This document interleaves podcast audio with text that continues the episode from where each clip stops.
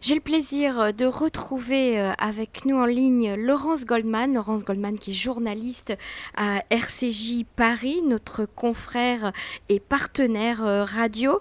Elle est actuellement devant le tribunal judiciaire de Paris pour suivre pour son antenne et également avec plaisir pour la nôtre le fameux procès qui vient de s'ouvrir pour euh, l'assassinat euh, des journalistes de Charlie Hebdo et également des membres de l'hypercachère. Bonsoir Laurence. Bonsoir Emmanuel. Alors vous êtes à Paris actuellement devant ce tribunal. Vous avez assisté ce matin à la première audience, à la deuxième, pardon, la deuxième journée. Oui, deuxième journée, euh, deuxième journée d'audience en effet. Tout à fait. Alors Laurence, est-ce que vous pouvez un petit peu nous décrire ce qui s'est passé ce matin? Je sais que c'était des audiences qui concernaient les personnalités des accusés. Oui, en effet, hein, euh, la journée euh, qui vient de s'écouler, c'est de demain, ce sont deux jours qui sont consacrés aux interrogatoires de personnalité euh, des accusés. Les victimes, rescapées et leurs familles sont donc confrontées depuis ce matin aux, complices présumés des frères Kouachid Koulibaly qui prennent l'appareil pour la première fois. Alors, il ne s'agit pas encore pour l'instant d'évoquer les faits qui leur sont reprochés, c'est-à-dire leur implication à des degrés divers dans la préparation des attentats. Non, la séquence qui a démarré ce matin et qui se poursuivra demain porte sur le parcours de vie des 14 accusés, dont trois, rappelons-le, sont en fuite. Qui sont-ils ces hommes, jeunes pour la plupart, nés en France Ce sont souvent d'anciens délinquants de droit commun. À quel moment ont-ils basculé dans l'islam radical pour tomber dans le terrorisme le plus meurtrier, quelle part l'antisémitisme a joué dans leur embrigadement idéologique mortifère. Alors l'audition du premier prévenu s'est achevée en début d'après-midi parce qu'il y a eu des incidents d'audience. Euh, euh, ce, ce, prévenu, cet accusé s'appelle Abdelaziz Abad, il a 36 ans. Il est détenu depuis son arrestation en 2016. Il risque une peine de 20 ans de réclusion criminelle pour participation à une association de malfaiteurs terroristes criminels. Il aurait notamment aidé à fournir des armes aux terroristes. Alors en l'écoutant ce matin, très vite, on, a vu un peu le, le, profil de cet homme se dessiner. Il a raconté sa vie en triturant son masque. Il aidait à Charleville-Mézières dans une famille nombreuse. Il est de nationalité française, d'origine algérienne son parcours scolaire est erratique. Il est tombé très rapidement dans la délinquance et le trafic de stupéfiants. Il a écopé de plusieurs peines de prison. Je suis innocent, a-t-il répété à plusieurs reprises. Je me retrouve dans cette histoire par rapport à de mauvaises fréquentations, des propos euh, bien sûr très difficiles à entendre pour les parties civiles, une véritable épreuve même face à un homme qui a nié toute participation aux attentats de janvier 2015, qui ont, rappelez-le, euh, fait 17 victimes, une vingtaine de blessés. Vous dites que cette affaire a foutu en l'air votre vie. Que pensez-vous des victimes lui demande Catherine Schwartz, l'une des avocates des parties civiles. Réponse, je partage leur souffrance. Alors après l'audition de ce premier accusé ce matin, il y a eu celle d'un deuxième. Il a un profil tout à fait différent. Il s'appelle Michel Catino. Il est d'une autre génération. Il a 68 ans. C'est d'ailleurs le plus âgé des prévenus. Il est détenu également, lui, depuis 2017. Et il encourt une peine de 20 ans de réclusion pour participation à une association de malfaiteurs terroristes criminels.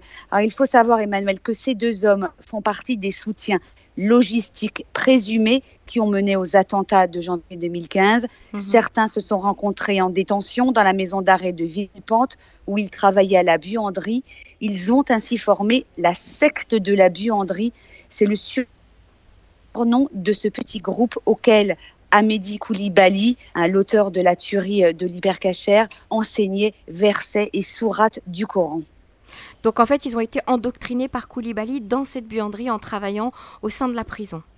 Oui, c'est ce qui s'est dit euh, euh, euh, dans le dossier qui a été lu hier par, par le président de la Cour. Hein. Donc, ce qu'il faut comprendre, c'est ce que je vous ai dit, c'est que pour l'instant, ces faits-là pour lesquels ils sont accusés n'ont pas encore été abordés. On en est aux enquêtes de personnalité, mhm. mais, mais bien évidemment, ces deux hommes y, comparaissent parce qu'ils ont été complices de Koulibaly et des frères Kouachi.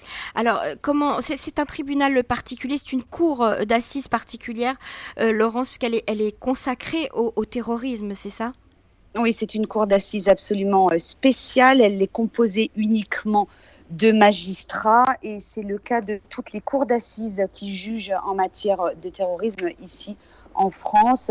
Le président euh, du tribunal euh, qui dirige les débats euh, depuis hier s'appelle Régis de Jorna. C'est un habitué, un magistrat hein, des cours d'assises. Alors, le, nombre d'avocats est assez impressionnant, que ce soit pour les, les parties civiles ou pour les accusés, je crois? Oui, absolument. Alors, c'est un très grand procès qui a commencé hier, euh, qui, va durer 49 euh, jours.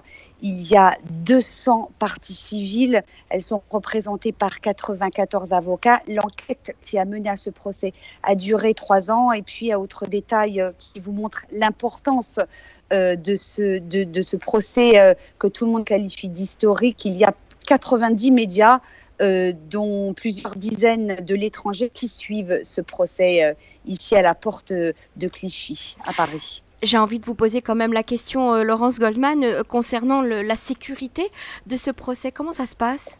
Alors, c'est un procès, bien évidemment, qui est placé sous haute surveillance, sous haute surveillance policière. le dispositif de sécurité est impressionnant. Il est en place depuis les premières heures du jour hier tout le quartier hein, autour du palais de justice de la porte de Clichy est bouclé. On croise de nombreuses patrouilles de CRS. Les contrôles à l'entrée et au sein même du tribunal sont extrêmement stricts. Il faut dire, Emmanuel, que ce procès s'inscrit dans un contexte particulier, mis à part le fait, bien évidemment, qu'on juge euh, des, des, des, des, complices des terroristes islamistes. La menace terroriste est toujours à un niveau extrêmement élevé. C'est Gérald Darmanin, le ministre de l'Intérieur, qui le rappelait encore hier matin. Laurence, est-ce que vous avez pu observer euh, les familles des victimes?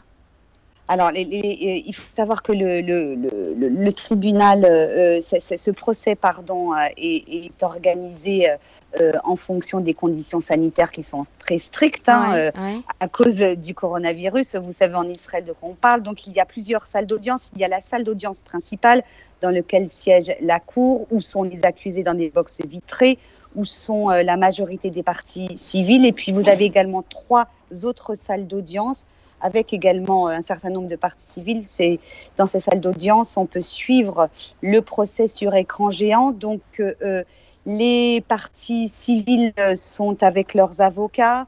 Euh, et suivent le procès sur écran alors Et suivent, alors ça dépend des cas. Toutes les parties civiles ne sont pas là. Il y en avait beaucoup qui étaient présentes hier, notamment des anciens de Charlie Hebdo, euh, des familles euh, des dessinateurs qui ont été assassinés, mhm. des familles de blessés.